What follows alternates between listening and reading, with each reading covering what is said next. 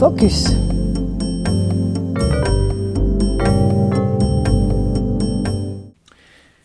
Bonjour, bonjour et bienvenue à cette rubrique euh, Quoi de neuf dans notre collection des livres sonores de la bibliothèque euh, sonore romande de ce mois de novembre. Bien entendu, comme toujours, euh, notre sélection, notre liste du mois est riche en titres divers et variés.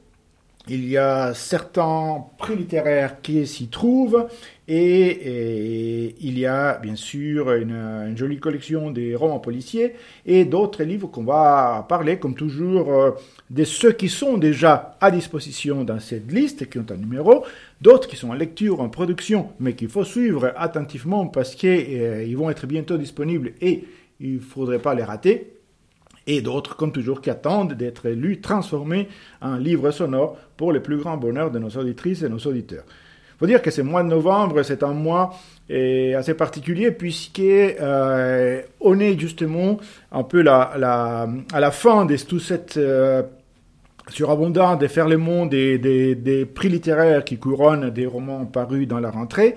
Et donc, il y a des nouveaux romans qui, qui n'avaient pas, ou plutôt des romans qui avaient été édités avant et qui sortent et commencent à être perçus à leur juste valeur, et, d'autres qui euh, sont publiés quand même un peu en dehors de la de la de l'effervescence de la rentrée et d'une certaine manière, tant mieux, ça nous permet d'être plus sereins et de, les aborder avec euh, un plaisir qui n'est pas euh, matiné par l'urgence. Bien entendu, au mois de décembre, il y a encore quelques livres et la rentrée d'hiver, parce que vous savez que ça s'arrête jamais. La rentrée d'hiver, donc, qui va commencer à partir de janvier-février, se prépare avec des nouveaux livres, de nouveautés dont on vous parlerait certainement. Mais sans plus tarder, on va s'immerger dans ce qui nous prépare euh, ce numéro de euh, novembre et ce qui vous arrivera bientôt, qui sera bientôt disponible. Eh bien, Qu'est-ce que nous avons dans cette liste du mois de novembre? Alors, comme je vous avais dit, une collection riche, des polars divers et, des choses très particulières. Il y a, entre autres, euh, les derniers livres de Mike Horn. Vous savez, c'est ces grands explorateurs qui habitent en Suisse, mais d'origine sud-africaine, et capables de, traverser euh, la forêt amazonienne sur euh, les, petits doigts et de faire des choses d'espoir extraordinaires. Et donc, en l'occurrence, c'est son dernier livre qui est... donc, il va raconter sa traversée des pôles, un exploit incroyable, comme tout ce qu'il fait d'ailleurs Mike Horn. Et donc, ces derniers livres qui est avec le numéro 71210, mais je ne vais pas m'attarder là-dessus, je vous, laisserai, les découvrir. Il y a et aussi, je voulais vous parler juste brièvement, parce que c'est toujours un des, grands euh, défis des bibliothécaires et des, et des tout être humain. Comment classer Comment placer quelque chose qui n'est pas dans une case en particulier Chaque fois qu'on fait un classement, soit d'une personne, hein, celle-ci, je pense qu'elle est plutôt sympathique, antipathique, etc. Ou d'un livre, je pense que c'est plutôt un policier, ou plutôt un ceci ou cela. Bien sûr, d'une certaine manière, on impute la réalité d'une partie. Alors, il y a, des cas dans cette, dans cette liste. Par exemple, il y a un livre euh, euh, qui a été placé, euh, les délices des... des de Turquie qui a été placé dans la littérature érotique parce qu'il y, a du contenu érotique, mais c'est aussi un roman d'amour, c'est un, roman euh, euh, est très riche, et, mais l'a placé là pour, euh, disons, d'une certaine manière, et mettre un petit peu un, logo rouge comme on met dans certains films, mais c'est un livre qui dépasse, dépasse la simple littérature érotique, c'est autre chose. De même que cette autrice dont on n'enregistre pas beaucoup de livres à la BSL, mais dont on propose un certain nombre quand même, Nora Roberts, Nora Roberts, il y a un, un livre, La Maison des Mystères, qui est dans une catégorie qu'on a créée presque pour elle, qui s'appelle romance et suspense, parce que euh, ce livre pourrait être considéré plus ou moins comme un thriller, comme un, un suspense, mais c'est aussi une, histoire un peu romantique, donc c'est, bref, c'est un petit peu entre les deux, et, et on l'a mis euh, dans cet espace-là, avec le numéro d'ailleurs 7999 pour les amatrices et les amateurs. Mais maintenant, entrons dans les vifs du sujet et je vais vous parler comme toujours des trois livres euh, qui, euh, à mon avis, sont intéressants et du point de vue littéraire et du point de vue de l'histoire qu'ils racontent. Euh, certains sont des fictions, d'autres c'est des documentaires. On va commencer par un titre d'une euh, d'une autrice, il faut que je m'habitue de plus en plus à dire autrice américaine, qui s'appelle Virginia Reeves. Et euh, ce livre a un titre qui pourra peut-être parler à plus d'une, plus d'un, et qui s'appelle Anatomie d'un mariage. Et qu'est-ce qu'on raconte dans cette anatomie d'un mariage? Évidemment, c'est pas un mariage qu'on va couper au scalpel, mais presque, presque. Alors, c'est l'histoire. Euh, il y a une sorte de triangle, en quelque sorte, mais c'est plus que ça.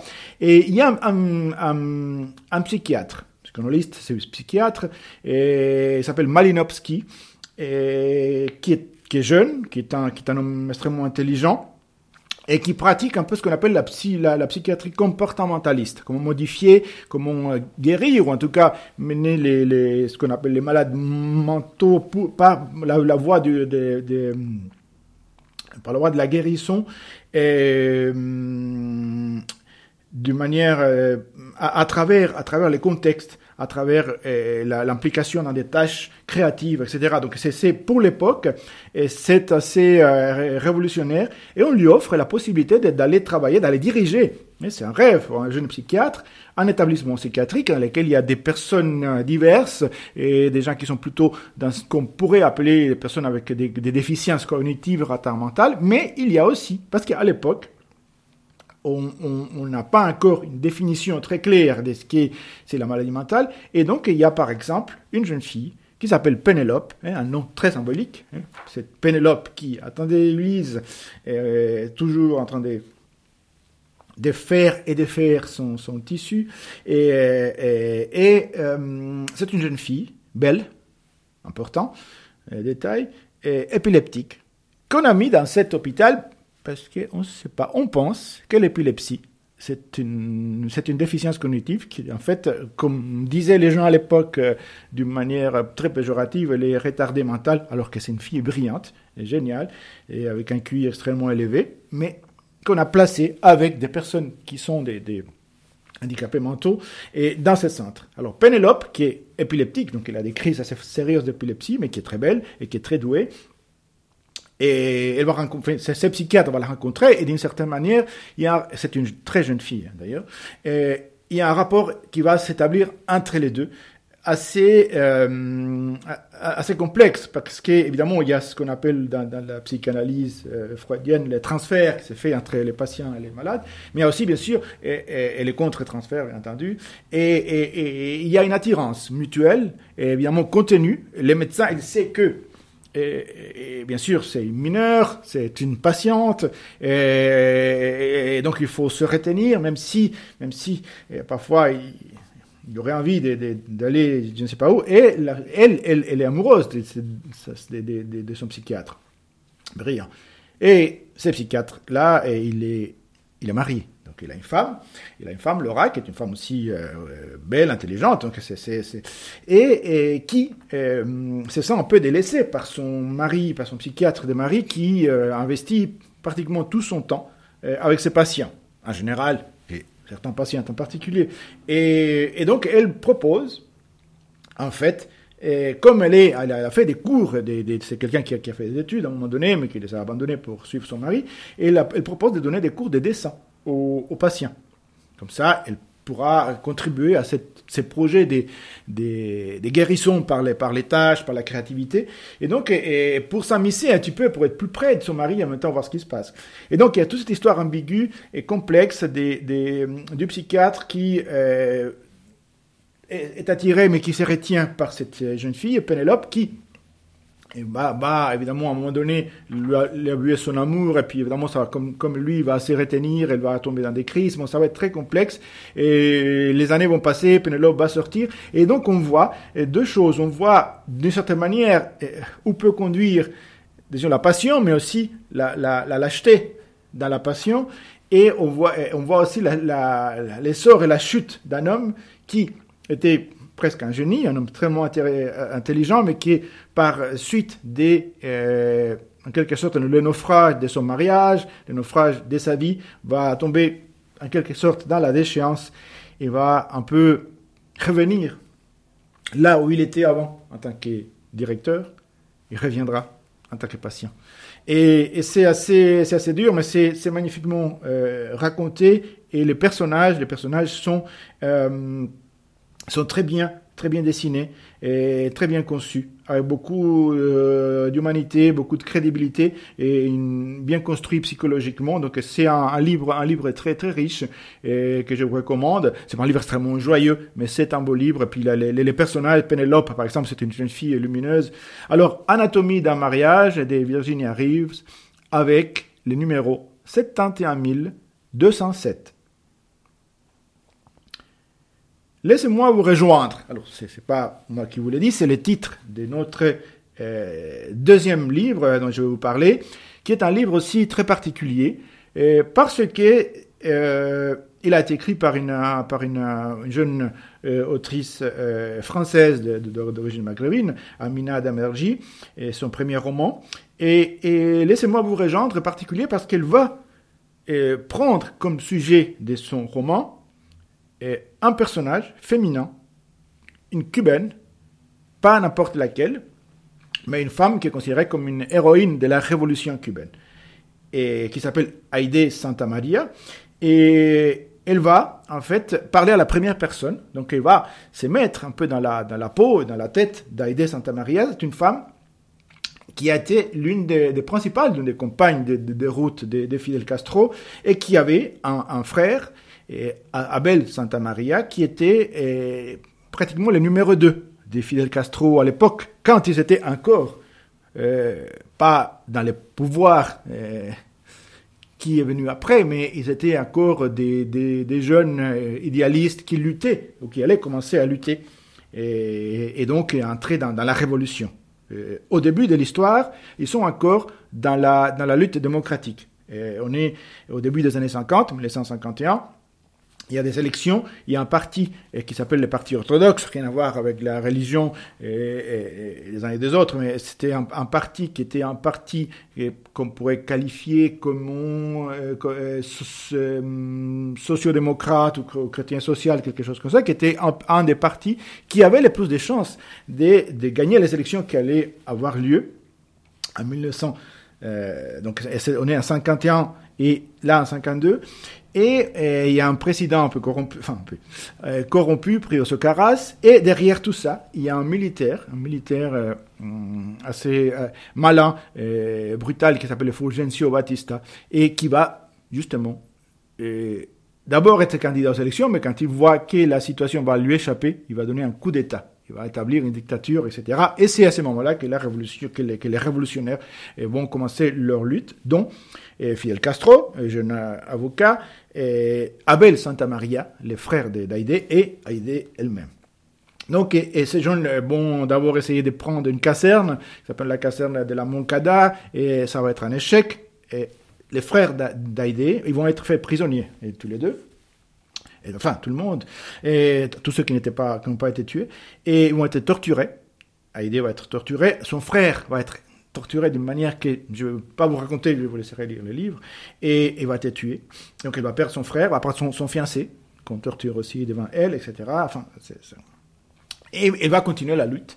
Et elle va devenir une, femme qui va, après la révolution, être d'une certaine manière, parfois, en porte-à-faux avec, avec Fidel Castro, auquel, elle tutoie, et, auquel elle, et elle va essayer de, protéger, de défendre les écrivains, les artistes, dans la mesure de ses possibilités. Bien sûr, quand il y a quelqu'un qui dirige, euh, qui a le pouvoir, qui, a la, direction euh, totale, euh, il est difficile de s'y opposer, mais il essaye quand même, d'une certaine manière, à, la mesure de ses possibilités, de protéger des, jeunes musiciens, des jeunes poètes. Et il va créer justement la, Casa de las Américas, qui est un, un, une institution culturelle qui rayonne de l'Amérique latine, puis qui, va, qui donne un prix euh, annuel, etc. Et, mais il a une fêlure, Aide Santa Maria. Il a, il a plusieurs. la première, c'est la perte, la perte de, son, frère, de son, amoureux. Euh, de manière extrêmement brutale, et une femme extrêmement sensible d'ailleurs. Et, le livre va commencer, il va finir d'ailleurs en 1980. C'est un moment où à Cuba, il y avait une crise, il y avait des, jeunes qui partaient, qui, ont décidé de, prendre, de faire des radeaux de fortune et de partir euh, un peu plus au nord pour tenter leur chance, si les requins leur permettaient. Et, euh, elle va, et, Heidi, elle est dans sa fenêtre, elle habite euh, près de la mer, elle voit ces, jeunes qui partent, et d'une certaine manière, elle leur adresse euh, son, un peu sa confession, parce qu'elle a décidé, un séjour, de finir avec sa vie à elle.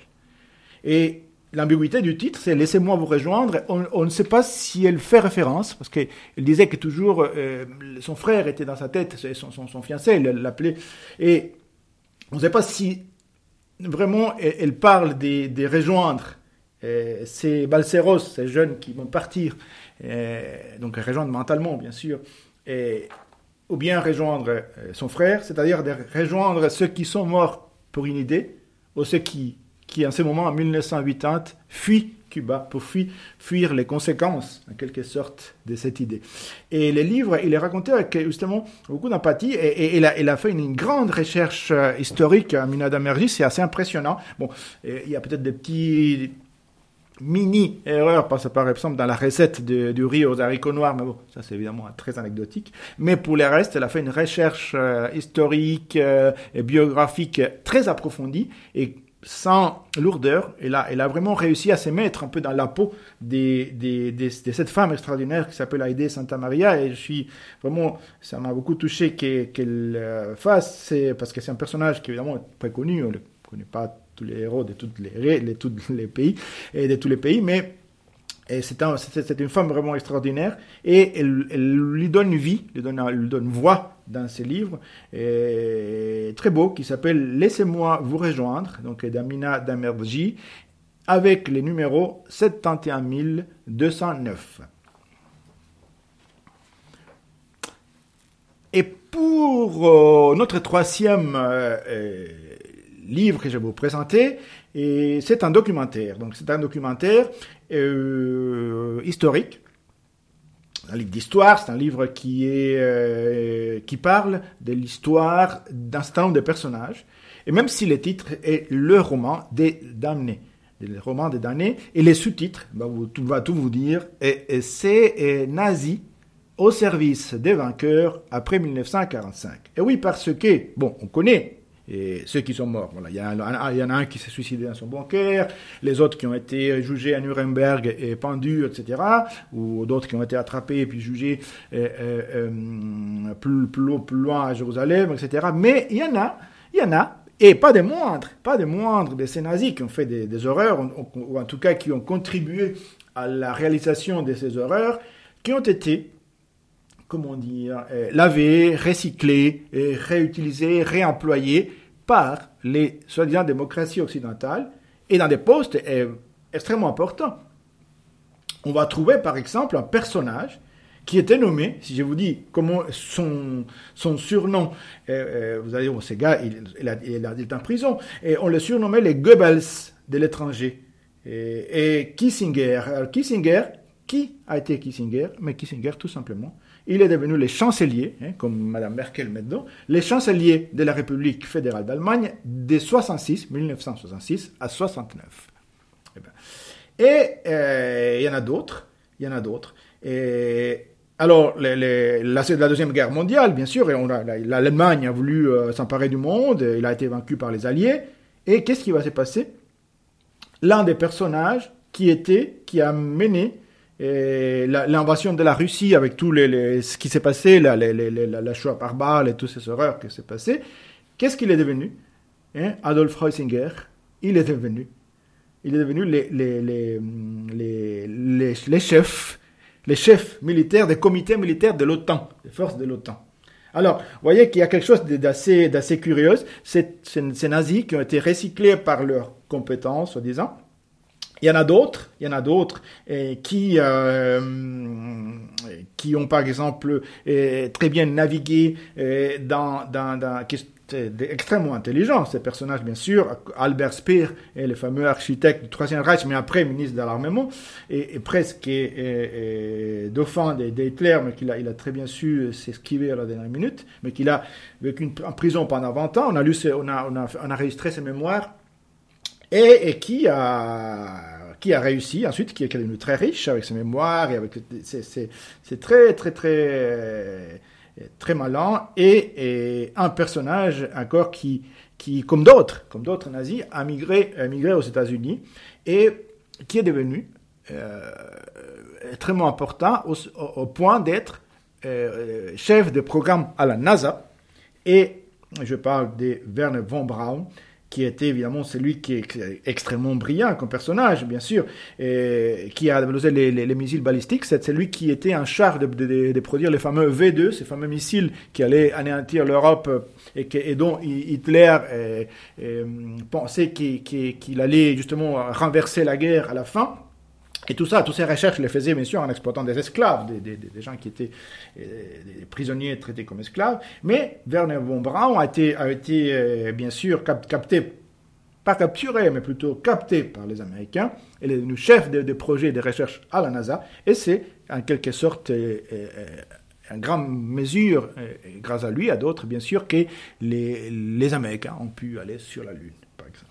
Et donc, mais ça, c'est la partie euh, sympathique. Mais évidemment, il y a la fameuse, euh, recherche sur les missiles balistiques intercontinentaux dont on parle maintenant parce que euh, la, Corée, la Chine, la Russie qui développent aussi ces missiles euh, bon, hypersonique maintenant.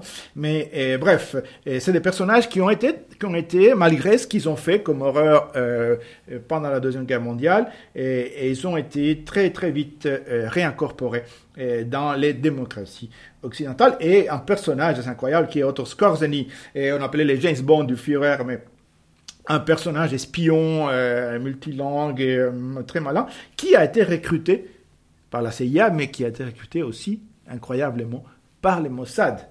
Les Mossad l'a recruté de manière assez rocambolesque que vous apprendrez en, lisant les livres, en écoutant les livres. Et, pourquoi ils l'ont recruté? Parce qu'ils l'ont utilisé. Parce que Skorzeny avait beau être un, grand espion et un grand tueur, et il n'avait pas d'estomac dans le sens moral du terme. Et donc, on les Mossad a recruté Skorzeny pour attraper et tuer d'autres nazis. Bref, vous apprendrez tout ça en lisant les livres. Et un personnage féminin, le seul personnage féminin du livre qui est assez incroyable et qui est d'une certaine manière le seul personnage, si on parlait en termes de positifs, négatifs, plutôt, enfin positif en tout cas, en tout cas euh, digne, on va dire, c'est Anna Wright, qui est un femme pilote, héroïne de l'aviation complètement dingue. Elle, a, testé les avions, elle a testé des choses complètement incroyables que, que, personne n'oserait tester, comme, comme, comme elle, a, elle, a, piloté un missile, par exemple. Et, et, donc, et, et bon, il y a eu énormément d'accidents, elle, elle, elle, tout, elle était tout cassé, complètement cassé, et, mais qui, a toujours, il a, a, a, eu la honte d'avoir été euh, nazi, mais n'a jamais voulu euh, quitter l'Allemagne. Et, et, euh, et, elle, était déchirée, déchirée entre sa fidélité à, un personnage, Hitler, qu'il a un peu manipulé, et un régime dont elle a peut-être tardivement compris, compris les horreurs. Et donc c'est un personnage qui était bien sûr euh, respecté par les nazis parce qu'il était, ils aimaient bien les, les, les surhommes, bon, en l'occurrence la, la surfemme entre guillemets, mais euh, qui, a, qui a parfois eu des, des, des, échanges houleux avec des hauts dignitaires euh, nazis quand il a commencé à prendre les, les, les, les horreurs qu'ils étaient en train de faire euh, dans les camps, etc. Mais malgré ça, il est resté, euh, voilà, il est, il est décédé, voilà, voilà, il, a piloté jusqu'en 77, très âgé. Et il y a des histoires aussi d'une autre femme pilote qui est un peu sa rivale, et, des, histoires complètement bouleversantes. Et, une autre femme pilote qui a voulu essayer de sauver son, son, son, mari, et qui avait été attrapé parce que c'était un de ceux qui avait participé dans le complot des, contre, contre Hitler bon, à la fin de la, guerre, et, a été tué par les Alliés. quand il essayait de sauver son mari du camp de concentration. Bref, et il y a plein d'histoires intéressantes, des personnages réels. Donc c'est un, un livre d'histoire, c'est un livre qui parle de la société, qui parle de la, du manque des, d'estomac, pas seulement de certains personnages, mais de certains euh, gouvernements aussi, et qui est raconté comme si c'était justement un roman. C'est pour ça que ça s'appelle le roman des damnés. Alors je vous recommande ce livre pour apprendre plus sur l'histoire euh, du monde, l'histoire euh, du XXe siècle. Eric Brancas est l'auteur, et le livre nous est présenté dans le numéro 71203. 71203. Et comme il n'y a pas 304, je vais vous finir avec un petit livre qui va un peu rafraîchir tout, ça, tout ce dont on vient de parler, et qui est un livre euh, d'une autrice qui est, euh, on va dire, un parti suisse, suissesse, franco-suisse, et qui s'appelle Rebecca Gisler. Je crois que je l'avais mentionné euh, à un moment donné. Le livre, il est, publié, maintenant il est, enregistré, et ça s'appelle Donc. C'est un petit livre, mais très empathique. Alors, il y a de l'humour, il, y a un humour un peu décalé, très fin, et c'est pas drôle toujours parce que c'est l'histoire. Son livre s'appelle donc justement des, des, jeunes filles qui avaient son frère.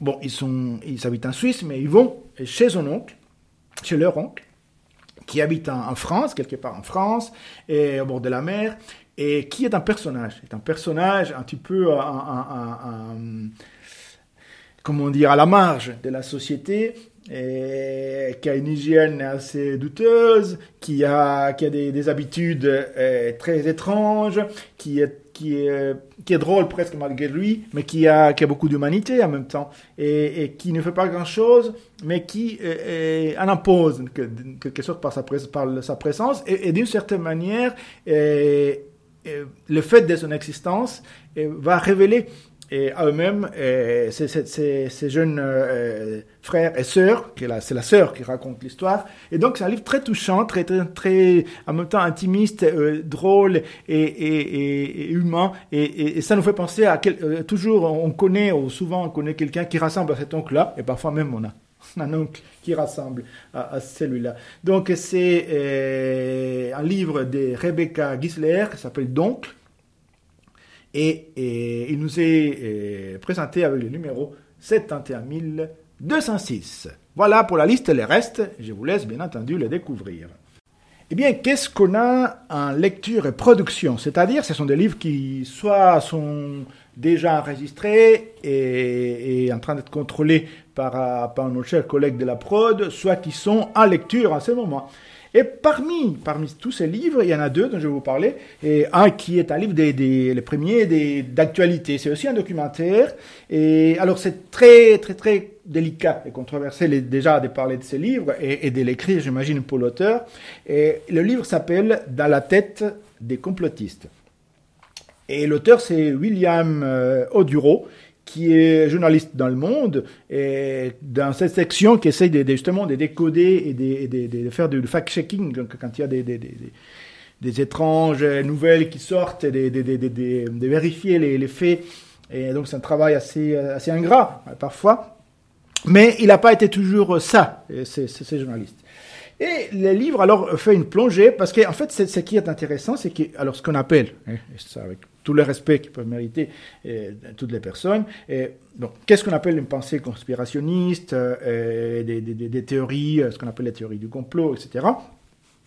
Bref, il y, a, toute une galaxie, un univers là-dedans. et, qu'est-ce qu'il fait William Oduro? Bon, il fait, deux choses. Et son livre va d'un côté euh, parler un peu des... Euh, euh, il y a un petit côté très léger, très, accessible, théorique de, comment fonctionnent les mécanismes. Et il va essayer d'élaborer, d'abord de déconstruire l'idée que se font les gens sur qui sont c'est ce qu'on appelle les complotistes, et, ensuite il va essayer d'élaborer une typologie, ou en tout cas des traits, des caractéristiques des personnes et, de parcours de vie qui font qu'un jour, l'autre, moi ou un autre, des gens puissent tomber dans ce qu'on appelle, hein, ce qu'on appelle de manière très générale, les complotismes. Il va parler même de sa mère. Il, il arrive, il, a une anecdote qui raconte tout au début du livre. Il est journaliste, donc William Oduro, euh, il arrive dans, chez, lui et il entend sa propre mère dire au téléphone à une amie, tous ces journalistes, ils nous mentent. Et donc ça lui fait un choc, bien entendu. Et euh, il va ensuite euh, essayer, donc c'est là, c'est là un peu le noyau du livre, ce qui est très intéressant, pas, pas des, des stigmatisés, pas des... des euh, parce qu'il se rend compte qu'un affrontement direct avec des personnes qui ont certaines théories, voilà, le, 11 septembre n'a pas existé, la Terre est plate, la, la, Finlande n'existait pas, c'est un pays inventé, etc. Bon, et d'autres choses qui, sont plus proches de la situation actuelle, bien entendu. Et, euh, et c'est polémiquer, donc avoir un affrontement direct, c'est pas toujours fructueux, au contraire. Et donc il va essayer d'établir une relation de, de, de, confiance avec un certain nombre de ces personnages, y compris des, leaders en quelque sorte de, de, ces, de ces mondes parallèles en quelque sorte, et, avoir des échanges humains. Donc, parfois, et, d'ailleurs, c'est un des conseils qu'il donne, l'affrontement direct, ça, ça ne sert pas forcément. il faut essayer de, trouver des points d'achoppement, des points de, de, convergence pour pouvoir établir une relation humaine de discussion et là voir un peu euh, ce qui peut euh, se passer par rapport à la, disons, euh, la perception de la réalité. mais il dit il faut que un dernier instant, ça, c'est une, réappropriation de la réalité doit, devenir, doit venir de l'intérieur de la personne. La, forcer, c'est très difficile.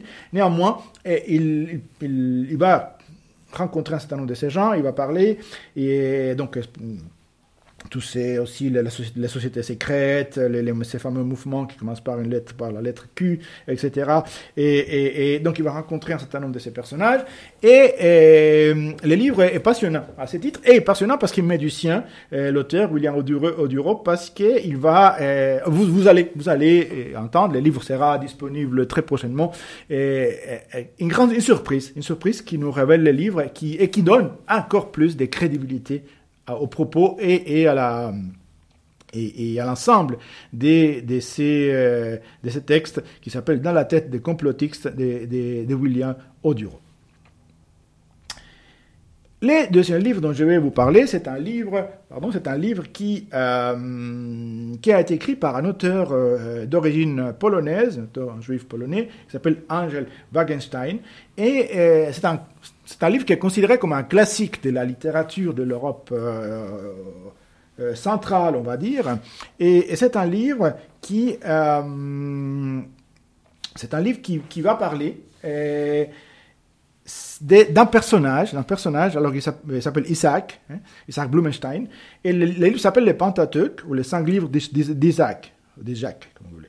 Alors, les, les Pentateuques, vous savez que c'est les, bon, les, cinq premiers livres euh, de, de, de, la Bible, euh, mais là, en l'occurrence, c'est cinq livres des pourquoi. Parce que euh, c'est ce petit personnage, qui est un personnage humble, c'est un, un petit tailleur euh, de, de ce qu'on la région qui s'appelle la Galicie, et va avoir une vie extrêmement riche, et tout simplement par le fait d'habiter dans un endroit qui va être à la croisée de, tous les bouleversements du monde, euh, l'Europe euh, du XXe siècle.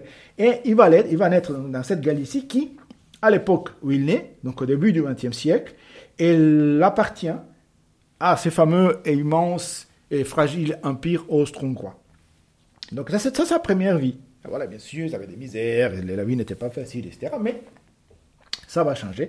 Il va y avoir des bouleversements dans le monde, il y aura la Première Guerre mondiale. Et alors, ces pauvres garçons à l'époque jeune, bon, il y a, tous ces, tous ces racontes, tous ces, tous ces contes du village, euh, avec de l'humour et avec euh, un peu de la tristesse parfois.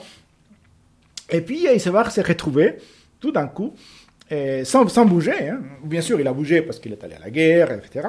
Il va devenir polonais. Donc, il va plus habiter l'Empire austro-hongrois, qui n'existait plus de toute façon, mais en Pologne. Sauf que, après tout cela, il y a eu 1917, euh, quelque chose qui s'est passé à l'Est. Et cette partie, qui était, ou que fut considérée à un moment donné comme la Pologne, va devenir par des l'immense, puissante et, et rouge RSS, URSS. Et donc, ce monsieur, ce petit Isaac Blumenfeld va devoir se réadapter et, euh, à la nouvelle vie euh, des camarades de l'URSS. Sauf que euh, cette partie-là, qui se trouve bien à l'ouest de l'URSS, va être une première qui était prise par qui euh, euh, au début des années 40. Voilà, donc il y a les nazis, le Troisième Reich, et Sarah Blumenfeld, qui n'a pas la nationalité, disons, la plus rassurante quand on est envahi par les nazis, va en pâtir aussi, mais il va quand même miraculeusement, lui, lui, survivre. Pas beaucoup d'autres gens autour de lui. Et il va donc revenir après à l'URSS et évidemment, hmm, il va être d'abord prisonnier des Allemands et ensuite, au retour, comme il était survivant, il va être prisonnier des Soviétiques, de Staline, parce qu'on le soupçonnait quand même. Pourquoi est-ce qu'il est vivant, ce garçon Et donc, il va connaître mais, des, des, des, horreurs, mais tout cela, il va le voir avec une certaine légèreté, avec un certain sens de l'humour, et en, trouvant toujours les petits détails, c'est assez émouvant, et, en même temps, on rit, on, sourit, en tout cas, en lisant ce livre, et, donc la vie d'Isaac Blumenfeld, qui nous est raconté par Angel Wagenstein, Angel Wagenstein, et qui s'appelle euh, Les Pentateuques, ou les cinq livres d'Isaac, et qui il sera bientôt j'espère, est disponible à euh, la bibliothèque sonore. Et qu'est-ce qui se trouve sur la table du bibliothécaire, votre serviteur? Alors, un grand choix de livres, lectrices et lecteurs, est prêt à être enregistré. Parmi ces livres-là, je vais vous en parler des deux. Il y en a un qui est un roman, un roman qui pourrait être un roman historique, un roman social, un roman picaresque jusqu'à un certain point, et un autre qui est un roman euh, qui est, bon, c'est, oui, c'est raconté comme un roman. C'est, c'est, c'est, cet art qui ont les, les, les, les, personnes qui en même temps ont une immense culture et, et un grand désir de transmettre, d'écrire des documentaires qui se lisent comme un roman, qui se boivent comme de la petite bière, diraient certains. Alors c'est dans celui-là que je vais vous parler, c'est un livre qui s'appelle L'infini dans un euh, roseau c'est l'histoire du livre, racontée par une, euh, une autrice, une chercheuse espagnole qui s'appelle Irene Vallejo. Magnifique, magnifique style et culture encyclopédique, mais, mais allégée. Mais elle, elle fait ça avec une grâce qu'on ne sent pas, enfin, on ne sent pas, on, voit son érudition, mais c'est tellement agréable à, écouter comme elle raconte ça, comme elle raconte l'histoire depuis les origines, les, livres, l'histoire des, des, comment euh, les premiers livres sur, sur euh, papyrus euh, ont été créés, comment ça s'est distribué, les premiers libraires en quelque sorte, et l'explosion des, des, bibliothèques, y compris, bien sûr, il va parler de, de cet essor, de, cette, de, cette, de, ce, de ce projet incroyable qui fut la bibliothèque d'Alexandrie. Il va nous parler aussi de l'invention du parchemin, et elle va nous parler de, de, l'écriture aussi dans les livres, parce qu'évidemment, comment après on, on, fait pour comprendre. Vous n'imaginez pas comment c'était à l'époque, à une époque où il n'y avait pas de signes de ponctuation. Euh, il fallait comprendre quand une phrase finissait et quand l'autre commençait. Et euh, parfois, comme quand je parle, bien sûr. Et euh, alors, il va et, il va nous parler de tout cela. Il va nous parler de tous ces, tous ces de, de, ces, de ces papyrus qui ont été brûlés et à la fois préservés après l'explosion du Vésube, qui ont été retrouvés récemment, enfin, il y a un moment, mais, mais qui ont été traités. On va nous parler de la, bien sûr, à la bibliothèque d'Alexandrie, de ces personnages extraordinaires qui existaient, comme par exemple Hypatie, euh, cette grande savante, et va nous parler des, des, de tous ces réseaux de préservation des livres et, et, de, comment fonctionnait la vie quotidienne d'une euh, bibliothèque, d'un échange des, des, manuscrits, de ce qui c'était l'amour la, la, la, de la culture, de la littérature et à travers l'Europe, toute la Méditerranée, voire le Nord. Et elle va faire en quelque sorte l'apologie, la, la, l'éloge, mais, mais, sublime, des, bien sûr, des, des copistes, des éditeurs, des marchands de livres, des libraires, et des bibliothécaires. Et des bibliothécaires, elle dit des, pages magnifiques. Alors merci euh, Irène Vallejo. Et, on apprend tellement de choses en lisant ces livres. On, sort enrichi, on sort content de lire et d'apprendre des choses d'une manière si agréable. Elle devrait être la professeure de, tout le monde, cette, jeune qui une jeune, en plus, et, et chercheuse, écrivaine, Irène Vallejo. Donc, et le livre a été très bien traduit en plus. Donc, ça s'appelle L'infini dans un roseau et il n'attend pas infiniment d'être enregistré, il est sur ma table. Le deuxième, c'est un roman de quelqu'un qui n'est pas à son premier coup d'essai, parce qu'il a, figurez-vous qu'il a déjà gagné le prix Pulitzer avec son premier roman, qui est aussi enregistré à la bibliothèque sonore, qui s'appelle Les Sympathisants. Et, il, il, remet le couvert avec ses deuxièmes, dans lequel on va retrouver certains personnages du premier. Et l'auteur s'appelle Viet Thanh Nguyen. Alors ça vous dit déjà quelque chose, c'est un auteur d'origine vietnamienne, bien qu'il habite aux États-Unis écrive face sa carrière littéraire et universitaire aux États-Unis. Et donc, Viet Nguyen écrit ses deuxième livre qui s'appelle Le Dévoué. Alors, c'est très particulier parce que Viet Nguyen, il a, il a les dons d'écrire des choses très graves, parfois avec beaucoup d'ironie, d'humour aussi, c'est une de ses marques, et avec une grande rigueur historique parce que son livre, alors, je vais vous donner un petit peu les cadres très rapidement, je ne vais pas tout mettre, trop m'étendre, et on est en 1981. Et alors, il y a, y a, deux personnages qui d'origine vietnamienne qui, qui arrivent à Paris. Vodan, donc, ce personnage, et puis son, son un, un, ami, en fait, un ami, un frère des saints, comme il s'appelle, parce qu'ils sont, sont jurés d'être frères des saints. Alors, bon, c'est un gars, et c'est son nom, c'est son nom est très doux. Bon est un, est un, est un chrétien fervent vietnamien et chrétien frévent, mais c'est aussi un assassin. C'est un assassin parce que, pas, pour le plaisir, mais c'est un assassin parce qu'il est furieusement anticommuniste. Et, pourquoi est-ce qu'il est furieusement anticommuniste? Vous allez l'apprendre dans les livres, il a peut-être certaines raisons de l'être, mais euh, évidemment, qu'il euh, il a basculé un peu du, côté obscur, si, on peut utiliser cette expression qui nous vient de d'une saga cinématographique. Et, bref, ils arrivent à Paris, ces, jeunes, ils vont être recueillis par la, par la tante dans, des, enfin la fausse tante dans des, des, des, et, ils vont être très très rapidement euh, mis dans les bains des, de la pègre, de la pègre euh, asiatique des, des, Paris.